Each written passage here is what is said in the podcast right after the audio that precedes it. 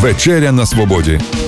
Відверті розмови на вільні теми на Радіо Свобода ФМ. Вітаю, друзі! В ефірі Вечеря на Свободі в студії Олександр Соломаха. Завтра, 9 травня, день перемоги над нацизмом у Другій світовій війни. А сьогодні разом з усією Європою ми відзначаємо День пам'яті та примирення. Власне, ці два календарні дні і визначили нашу сьогоднішню тему, обговорити яку я запросив чернівського історика, кандидата історичних наук Ігоря Кондратєва. Е, пане Ігорю, вітаю вас в студії. Доброго Запрошую дня. поговорити сьогодні про підсумки Другої світової війни у сприйнятті наших українців. Як ми дивимося на цю подію, на цю дату сьогодні? Отже, війна завершилася 74 роки тому, чи якихось 5 років назад. Для нас було більш-менш однозначно, коли я говорю для нас, не для істориків, а для більшості українців. Ми знали, що відзначаємо 9 травня День перемоги над німецько-фашистськими загарбниками. 8 травня Європа цей день відзначає. І з 15-го року ситуація почала мінятися, акценти почали змінюватися з точки зору як історика, що ми сьогодні відзначаємо і що збираємось святкувати завтра. Ну насправді е, суто формально акт про капітуляцію Німеччини був підписаний все ж таки 8 травня. Саме тому Європа відзначає це свято дійсно як перемогу над нацизмом, як перемогу над нацистською Німеччиною. 9 е, травня, ну так сталося, можливо, за об'єктивних, можливо, за суб'єктивних обставин, але е, одна з таких достатньо поширених версій, що вже тоді керівництво радянського союзу думало якось окремити свою перемогу від е, спільної перемоги. Бо нагадую, все ж таки, що з нацизмом воювала і Велика Британія, причому робила це з 1939 року, по суті, і Сполучені Штати Америки, і загалом кілька десятків країн вони входили до антинімецької коаліції. Тобто, насправді, це війна дійсно це була світова війна, і незважаючи на те, що основні людські жертви вони були на території, все ж таки Європи, на території колишнього радянського союзу, але Війна тривала і в Африці, і на Тихому океані, і в Китаї, і ще Тобто, це дійсно була подія, яку торкнулася фактично весь світ. Ну і говорячи про наше сприйняття цієї війни, я е, повністю з вами погоджую, що ще нещодавно ми достатньо однозначно сприймали цю подію. Хоча е, є. Е, Ну, от ще, наприклад, в 70-ті роки в тому ж радянському союзі з'явилася насправді достатньо гарна пісня про перемогу. І там є такі фрази, що цей праздник зі слізами на глазах. Так, от радянському союзу дійсно це свято воно дісталося з величезними людськими втратами. Причому дуже часто ці втрати вони не були обумовлені дійсно якістю проведених військових операцій, інакше кажучи, це були величезні людські втрати, які ну, можна було їх не допустити, і можливо. Перемогти меншою кров'ю. Тому навіть в Радянському Союзі це не афішувалося, афішувалося передусім, вочевидь, саме така ура патріотична складова. Тобто, значною мірою воно накладалося вже на політику того ж самого радянського союзу, який знов таки не можна назвати її мирною, тому що ті ж самі події в Угорщині 56-го року, і в Чехословакії 68-го, і в Афганістані 79-го. Тобто, насправді це все випадки агресії, і але цю агресію треба було чимось знов таки прикривати. От і на фоні, в тому числі гонки озброєнь, на фоні, в тому числі протистояння як це бачив радянський союз двох систем. От ми бачимо таке дійсно формування міфу багато в чому. Тобто, це насправді для історії це абсолютно нормальне явище, бо спочатку є подія, а потім створюється певна міфологія навколо Про міфологію ще події. поговоримо. Ти пригадав пісню День Побєди. Саме ті слова із тієї пісні ти процитував, коли говориш, що со слізами на глазах. А історія цієї пісні якраз і полягала в тому, що її спочатку заборонили, наскільки відомо, тому що не розуміли, які ж можуть бути сльози, коли мова йде про День перемоги. І лише коли генсек прослязився сам, коли слухав цю пісню, то пісня пішла в маси і почали показувати по телебаченню. І, власне, вона стала тим. Тією цеглинкою для формування того великого міфу, радянського міфу про Другу світову війну і про День перемоги. Все ж таки трішки продати. Ти чітко розказав, що питання в тому, чому 8, 9, а не 8 травня, це полягало в тому, що ну, по часу це в нас вже було 9, а на заході це було 8. Але ну чи не вбачаєш ти все-таки цьому якусь певну радянську ідеологію, адже інші події в історичному календарі їх теж досить багато, але ж вони не перекладаються на наш час і не здвигаються вони у е, історичному такому часовому вимірі. І лише от питання про завершення Другої світової війни в Європі е, йдуть суперечки між 8 і 9 травня. Ну, якщо чесно, я не бачу би тут суперечки великої, тому що насправді кожна дата, вона, окрім ідеології, є ще певні усталені традиції. Тут можна говорити багато про що. Е, причини появи цих традицій це вже друге питання. Але я нічого не бачу поганого, якщо хтось буде згадувати і, і перемоги, і в тому числі і ту біль, і 8, і 9, і 10, і не лише в травні, а в якісь інші дні. Тим більше, що дійсно ці події вони пройшли через дуже багато родин, через дуже багато людей. Хтось е, може не воював, але був в окупації, хтось працював в Німеччині, був остарбайтером. Когось може ця війна дістали зовсім по-іншому. Тобто, ну насправді тут у кожного знову такі індивідуальні історії. Погано, коли з цього робиться. Ну, от якщо подивитись на такий культ побідобєсія, да, як зараз кажуть, тому що коли е, знов е, там є популярними гасла, там можемо повторити опять на Берлін. Да, Ти там, говориш як, про Російську Федерацію. Я кажу в даному контексті про Російську Федерацію. В даному контексті, звісно, що, на мій погляд, що це ну як мінімум некрасиво як мінімум. Тобто, насправді це знущання по великому рахунку над пам'яттю тих людей, які полегли в цій війні. Причому я в даному хтось, можливо, полег від е, німецької кулі, хтось, можливо, від кулі заградотрядів, хтось, можливо, помер з голоду, хтось тут. Та твою думку, чому саме День перемоги є для Російської Федерації і цілої низки інших пострадянських держав тією духовною історичною скрепою, як зараз теж часто це називають, на якій ґрунтується вся ідеологічна машина, е, державна машина, і це свято затьмярює зовсім і багато інших свят. Адже, скажімо, з таким масштабом ніколи, ну я не пам'ятаю, щоб так святкувалося там в Росії День День Росії, фактично, або там інші якісь дні, які в них так само сприймаються і визнаються як державні свята. Ну, знову таки, мова, вочевидь, йде саме про державну ідеологію і про спробу копіювати певною мірою той самий Радянський Союз. Ну, у всякому разі, так мені здається. Причому копіювати може не найкраще, що там було, а саме найгірше.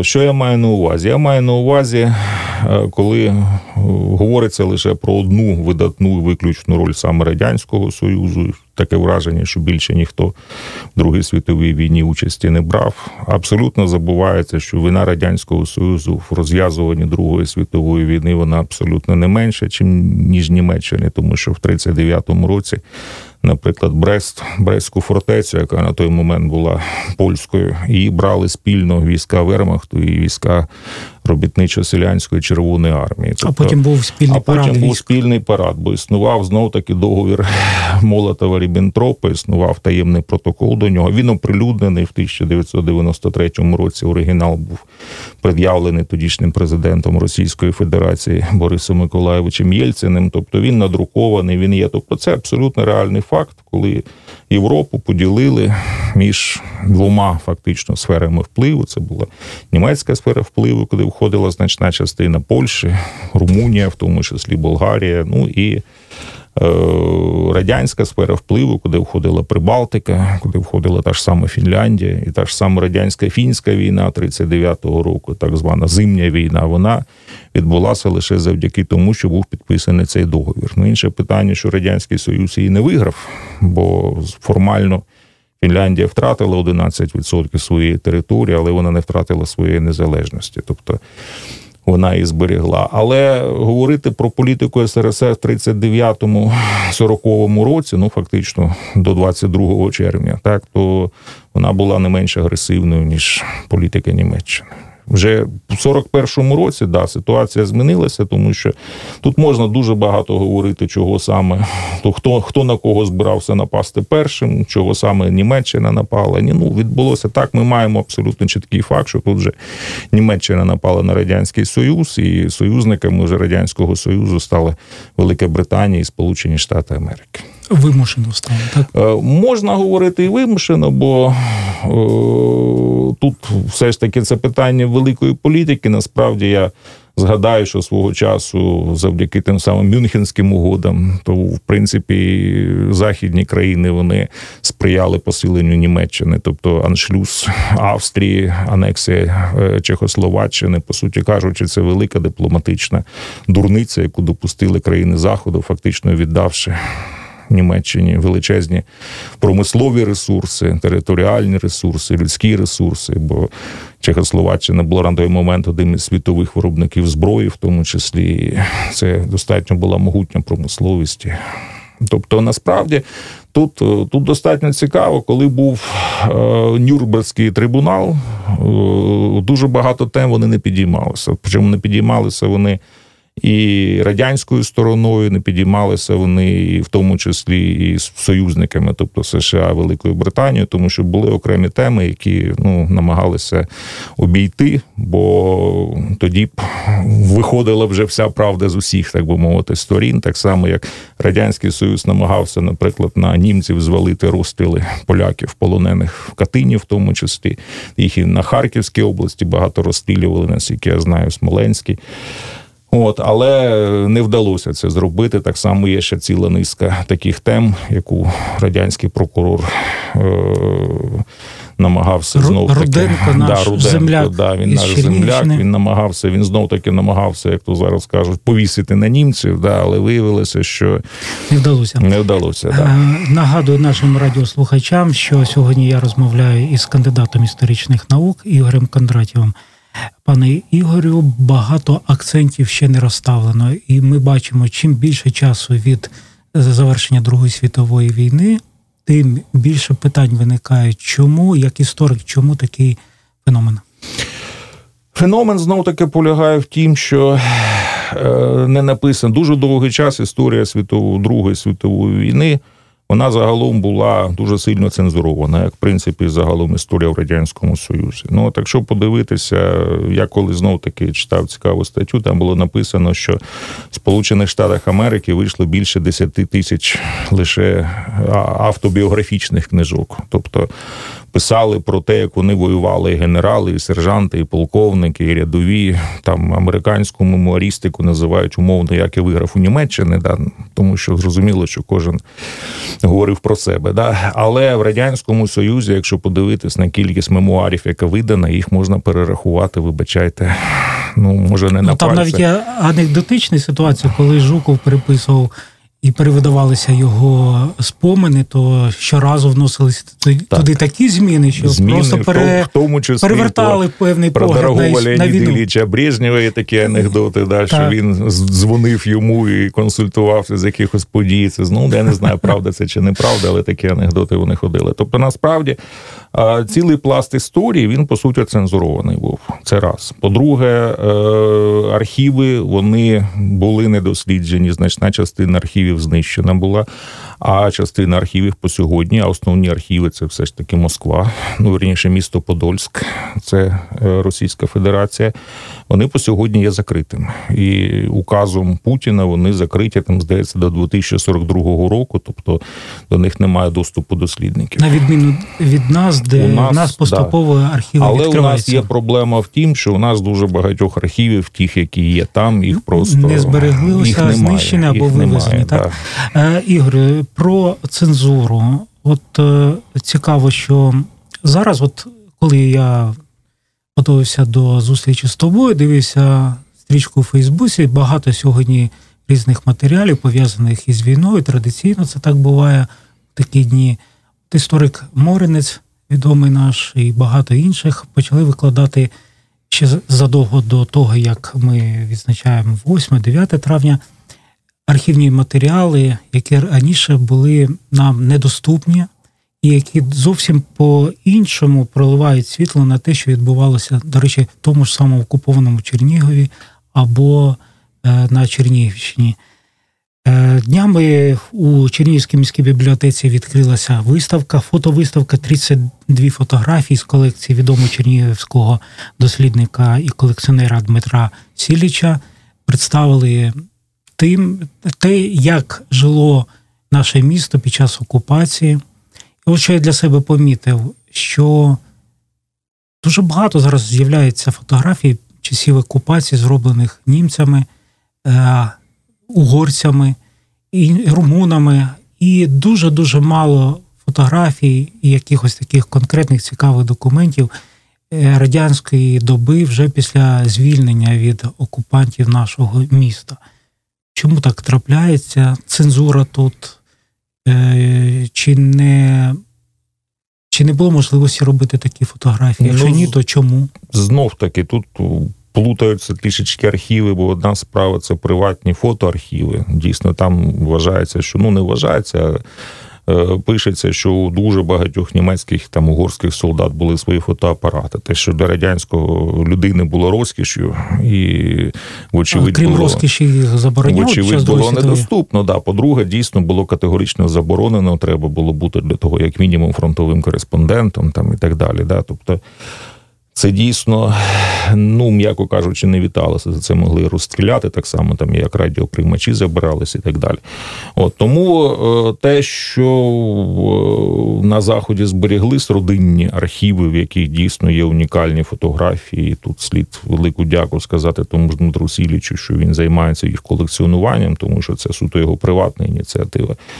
Е, це одне. А те, що, наприклад, в повоєнний період є якісь документи які просто їх бо вони відсутні, це може бути і планомірне знищення, може бути і якесь певне планове знищення, тому що, на жаль, але відношення до історії в тому ж радянському союзі завжди було специфічним, багато в чому утилітарним. Тобто історія працювала, вона в принципі завжди працює на міфологію, але в радянському союзі вона повністю працювала на міфологію. Тобто вона була такою служницею ідеології і дуже багато перемог, наприклад, от кілька років назад тій самій Російській Федерації був скандал з приводу того, що глава е, російської архівної служби.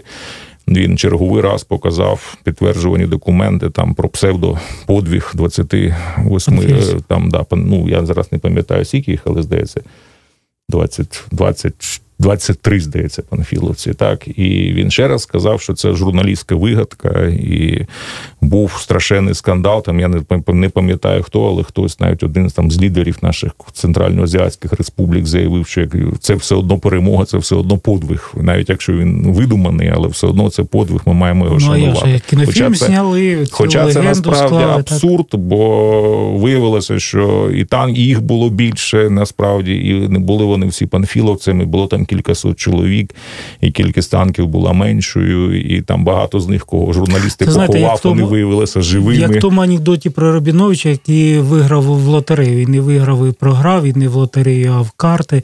Ну то зрозуміло. Ігорю, таке питання. 8 е, травня це День пам'яті і примирення. У нас в Чернігові другий рік підряд е, в районі Астра, де знаходиться німецьке кладовище офіційні і делегації, і громадські діячі кладуть квіти, крім е, радянських червоних е, поховань, які там є наші бійці, так і до поховань німців. І як ти на це сталося? Чи це є якась данина моди, як це не сумно звучить? чи це дійсно варто це робити? Якщо варто це робити, то як це має здійснюватися? Насправді, тут, от щодо 8 травня, дійсно частина назви цього дня це день примирення. Е, і я хочу просто звернути увагу на такий момент, що в тоталітарних країнах, а і Німеччина і Радянський Союз вони однозначно відносили до тоталітарних країн, людина завжди була ну, не індивідуальністю, умовно кажучи, або настільки індивідуальністю, наскільки дозволяла держава. І я не думаю, що звичайного Ганса з Дрездена, там чи, умовно кажучи, Івана з Рязані, їх сильно питали, треба їм ти на війну або не треба їх. Просто вони були призвані до лав або Вермахту, або е, робітничо-селянської Червоної армії, і вони пішли воювати. Ну, в цьому плані е, я прекрасно розумію, що одні загарбники, а інші, якби вони виходять, що захищали свою землю. Але, очевидь, пройшло вже достатньо багато часу, щоб згадати, що це просто є людське життя. Да, дійсно є злочини нацизму, да, дійсно є злочини, в тому числі і більшовизму, в тому числі по відношенню до власного народу. І їх не можна, їх треба вивчати, їх треба згадувати. Але ще раз скажу, що дуже часто людина стає заручником цієї державної політики. І по так вона винна в тому, що по великому рахунку тут існує колективна відповідальність, індивідуальна відповідальність. Але ну так сталося, що от вони загинули тут в Чернігові, а не в ліжку у себе в Дрездені. Да? Тому відноситись все ж таки до поховань треба по-людськи. Ну, в усякому разі, ну я да, в усякому разі цивілізовано, тому що От чим, наприклад, займалися в тому ж самому радянському союзі, у нас дуже мало старих цвинтарів, тому що старі цвинтарі нищилися. От у нас центральний ринок він на старому цвинтарі, у нас там стадіон біля вокзалу на старому цвинтарі і так далі. Тобто, це абсолютно такі утилітарні і утилітарно. Тобто, як відносились до своїх могил, так вочевидь відносилися до ворожих, тому що всі вони були знов таки знищені. Ну, недаремно кажуть, що рівень цивілізації можна оцінити по тому, в яких умовах людина народжується і як вона помирає, де потім спочиває її тіло. Крім е, примирення із колишніми сторонами, е, учасниками Другої світової війни, радянськими червоними бійцями і бійцями Вермахту і інших австрі... угорських, румунських угрупувань, японських, військових італійських, тобто багатьох держав, які воювали разом із нацистською Німеччиною. У нас є інша проблема це внутрішнє примирення між українцями. І з 2015 року швидкими темпами цей процес триває. Мова йде про бійців Української повстанської армії, інших військових угрупувань, які воювали під час Другої світової війни і які складалися з українців. На твою думку, як цей процес триває нині в Україні? Які основні проблеми? Ну, проблеми є завжди, починаючи від все ж таки тих ідеологічних штампів, які достатньо довгий період вони у нас існували, в принципі, існують. Ну і завершуючи від того, що у нас е, дуже в багатьох випадках замість старих міфів з'являються нові міфи. І я не буду говорити, що це добре чи погано, я просто фіксую відповідні процеси, що вони дійсно існують. От і говорити, що в цьому процесі все гладко і безболісно, я б не сказав би. Я вважаю, що дуже позитивний крок, коли учасники, в тому числі е, української повстанської армії, дорівняли до борців проти нацизму, бо вони дійсно боролися з німецькими формуваннями. Визнали е, стороною учасником да, стороною учасників Другої світової війни. Тим більше, що от існує такий достатньо серйозний міф. Той самий радянський союз намагався їх дорівняти до союзників Німеччини, але на тому ж Нюрнберзькому процесі це не було визнано. Тобто було визнано, що доказів немає, і жодного в принципі документи Нюрнберзького процесу не опубліковані російською мовою не повністю, англійською мовою повністю. Хто хоче, може знайти в інтернеті відповідну інформацію, але е, вони дійсно були стороною учасницею цієї війни. Е, на першому періоді там дійсно були спроби співробітничати з німцями. Вони е, завершилися ну, частиною, я нагадую, там в тому числі розколом в самій е, організації українських націоналістів і внутрішньою боротьбою, в тому числі збройною боротьбою, бо там були прихильники як союзу з нацистами і незалежної України, так і прихильники, які потім зрозуміли, що союз з нацистами неможливий, бо вони ну, не про союз з нацистами можна згадати. Говорили, як ти вже згадував, і радянський союз, і про союз із нацистами, Ні, ну, і це... поляки, які да. принятували на свій шматок пирога, коли відбувався роз... розчленування е, Чехословаччини. Тобто багато держав починали із союзу із Німеччиною, але минув час і була створена в 43-му році Українська повстанська армія, яка воювала за деякими оцінками чи не до кінця 50-х років, вже після завершення війни. До кінця 40-х це дійсно був дуже масовий такий Якщо рух. оцінювати внесок української повстанської армії у Другу світову війну, як би ти його оцінив? Я б його оцінив все ж таки. Ну вони вклали свою участь в перемогу над нацизмом. Інша мета, що не досягли на той момент своєї мети, бо все ж таки мета була досягнення незалежної України. Це знов таки беззаперечний факт. Значна частина їх була репресована, значна частина їх була пройшла гулаг. Дуже багато людей там загинуло, дуже багато з них взяли участь в тих повстаннях початку 50-х, кінця 40-х, початку 50-х років, там повстання в Нарільську, в тому числі, і так далі. Частина з них потім повернулася, в тому числі і назад на Україну, і стали певною мірою носіями, можливо, оцих згадок про збройну боротьбу, що насправді воно зіграло в тому свою позитивну роль встановлення, в тому числі і нашої незалежності. О, тому з одного боку, все ж таки, тут е, я знов таки, як і кожну, війна є війна. Війну ідеалізувати, вочевидь, не можна, бо е, вона не підлягає ідеалізації. От Це війна насправді це дуже страшно. Це І в даному разі звинувачувати. Е, наприклад, там я не буду звинувачувати е, українців, іспанців, німців, росіян, які опинилися по різні боки барикад, кожен з яких, знаєте, ставив, можливо, перед собою якусь ціль, якусь мету. Чому? Тому що, ну, на жаль, але ще раз скажу, що багато в чому існує, звісно, поняття колективної відповідальності, так само, як. Але от якщо в німці вони поставили, ну вимушено, да, але Нюрнберг, він, наприклад, заклеймив все ж таки нацизм як ідеологію, яка є антилюдською. Да, Але, наприклад, і ідеологія комунізму, вона для для нього свого Нюрнбергу не було. Хоча це було б абсолютно логічно зробити в 91-му році. І по кількості ну, жертв і ці по два режими можна так, поставити на один щабель. Тому насправді тут 20 століття воно цікаве, воно буремне, воно дуже протиречиве, і те, що тоді вважалося перемогою. Насправді з часом виявляється, що то була велика поразка. Там ну тут знаєте, історія розставляє свої акценти. Вона все розставляє на свої дуже часто місця. Хай навіть проходить. Вони ж зараз не всі ще розставлені. Хай навіть проходить ще може десятки сотні років. От ми вже згадували, що з 15-го року у нас швидкими темпами почалася переоцінка участі України в Другій світовій війні, і ми, наші історики, в тому числі і ти, намагаємося ламати певні вставлені е, міфи по мірі того, як відкриваються якісь дані, архівні, в тому числі.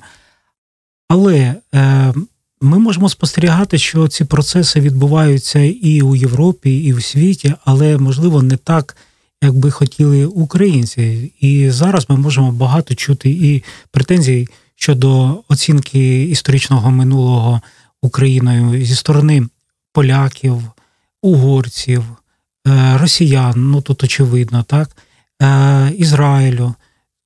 Як реагувати українцям, як реагувати ідеологічній машині Україні щодо певних претензій, які висловлюють, крім наших якихось там опонентів, ворогів, які сьогодні воюють з нами, так і наші друзі, партнери по НАТО, по Європейському Союзу. Що нам слід робити? Ну, як це не дивно, але найкраща така, знаєте, ін'єкція проти брехні це правда. Якщо це дійсно брехня, то правда, вона рано чи пізно вона все одно все розставить на свої місця.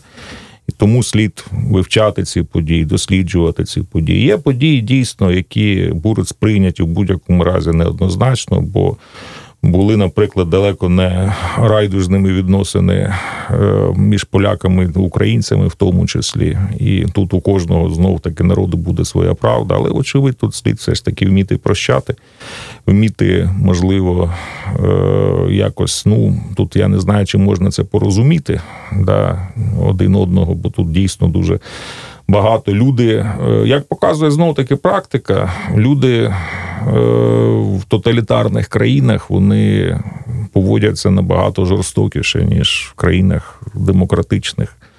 І в даному контексті, все ж таки, я знову можу зараз скажу абсолютно банальну річ, але ми маємо е, дуже берегти оту демократію, яка у нас є, тому що вона насправді є певною ін'єкцією від того, щоб те ж погане, що відбулося, воно не відбувалося. Можливо, в майбутньому, тому що тоталітаризм він робить людиною вінтіком, великою репресивною, в тому числі машини, і він певною мірою знімає з людини якусь відповідальність, в тому числі можливо за якісь аморальні вчинки, які він. Ця людина робить. Тому з одного боку примирення, з іншого боку, це знову таки система виховання. Тобто ми маємо вивчати, ми маємо говорити правду, навіть якщо ця правда є можливо і поганою для нас. Так само, як е, є правда, яка може не сподобатися і полякам, і євреям, і росіянам, і так далі. так далі, так далі. Тобто, на мій погляд, е, слід все ж таки от виходити саме з цього. А історію історію треба залишити, і треба виводити все ж таки ще за рамки політики, залишити її історикам. Тому що доки ми будемо говорити, що от 100 років назад було таке, таке, таке, і давайте ми за це будемо мститися, то вибачайте, це дорога в нікуди. Це буде контрпродуктивно. Ігорю, на завершенні нашої розмови, завтра, 9 травня, приватне питання до тебе: як ти з родиною відзначатимеш цей день, святкуватимеш, поминатимеш е, в якихось інших формах? Ну, от 10 років назад ще був живий мій дідусь. У мене так сталося, що майже весь рід військовий. Це так, я на собі вже, так би мовити, припинив цю традицію. Так, але в мене обидва дідуся і по матері, і по батьку. Вони військові, вони пройшли Другу світову війну. Один ще з 40-го року він був зенитчиком, другий е, був призваний, е, це мій дід Петро Фаміч. Він був призваний ще в 43-му році. Причому в перший бій його кинули без зброї. Тобто, бо він його призвав польовий військомат. Військомат, да, це багато на. Це була їм дали. Це була Хмельницька сучасна область, тодішня Подільська, і він каже, що їм дали одну рушницю на п'ятьох і відправили в бій, причому навіть без одягу, без цього, тобто в тих піджаках, в яких вони були. От ну тим не менш він вижив, хоча більшість там загинули, став кулеметником, був нагороджений орденом е, слави. У в нього є і медаль за відвагу. Що цікаво, що він ніколи, знову таки, як і більшість фронтовиків, ніколи не розповідав про війну. От Він дуже вже в 80-ті він казав, що ті, хто на трибунах вони війну не бачили або сиділи в тилу. От нього таке було враження. І коли він знову таки прийшов, він працював довгі роки в Чернігів Нафтогаз Чернігів Нафтогаз геології. І коли приходив, він каже, що в залі було лише три фронтовика, а всі інші були ті, хто вже народилися після, але вони, так би мовити, ну вважали себе дотичними до цього свята. Але що цікаво, що Жодного, от я, будучи дитиною, не просив його розказати діду, як воно там було, то я жодної розповіді від нього не почув. І це, наскільки я знаю, це от дуже багато з них вони. Тобто завтра ти будеш я буду згадувати. Діда. Я буду згадувати, я буду пам'ятати е, свого діда. Я так само, як прадід, мене був остарбайтером.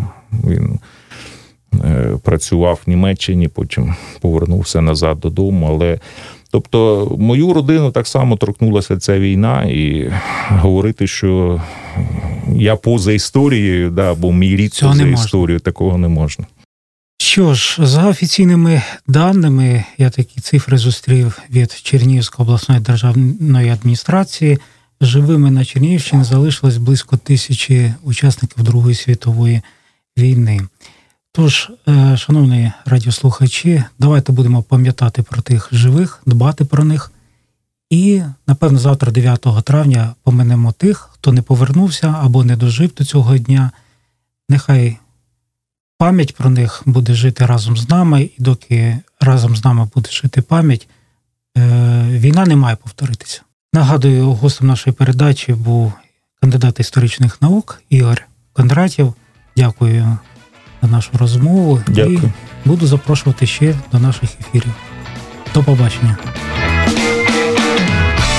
Відверті розмови на вільні теми у програмі Вечеря на свободі. Тричі на тиждень у понеділок, середу і п'ятницю о 18.00. На радіо Свобода ФМ.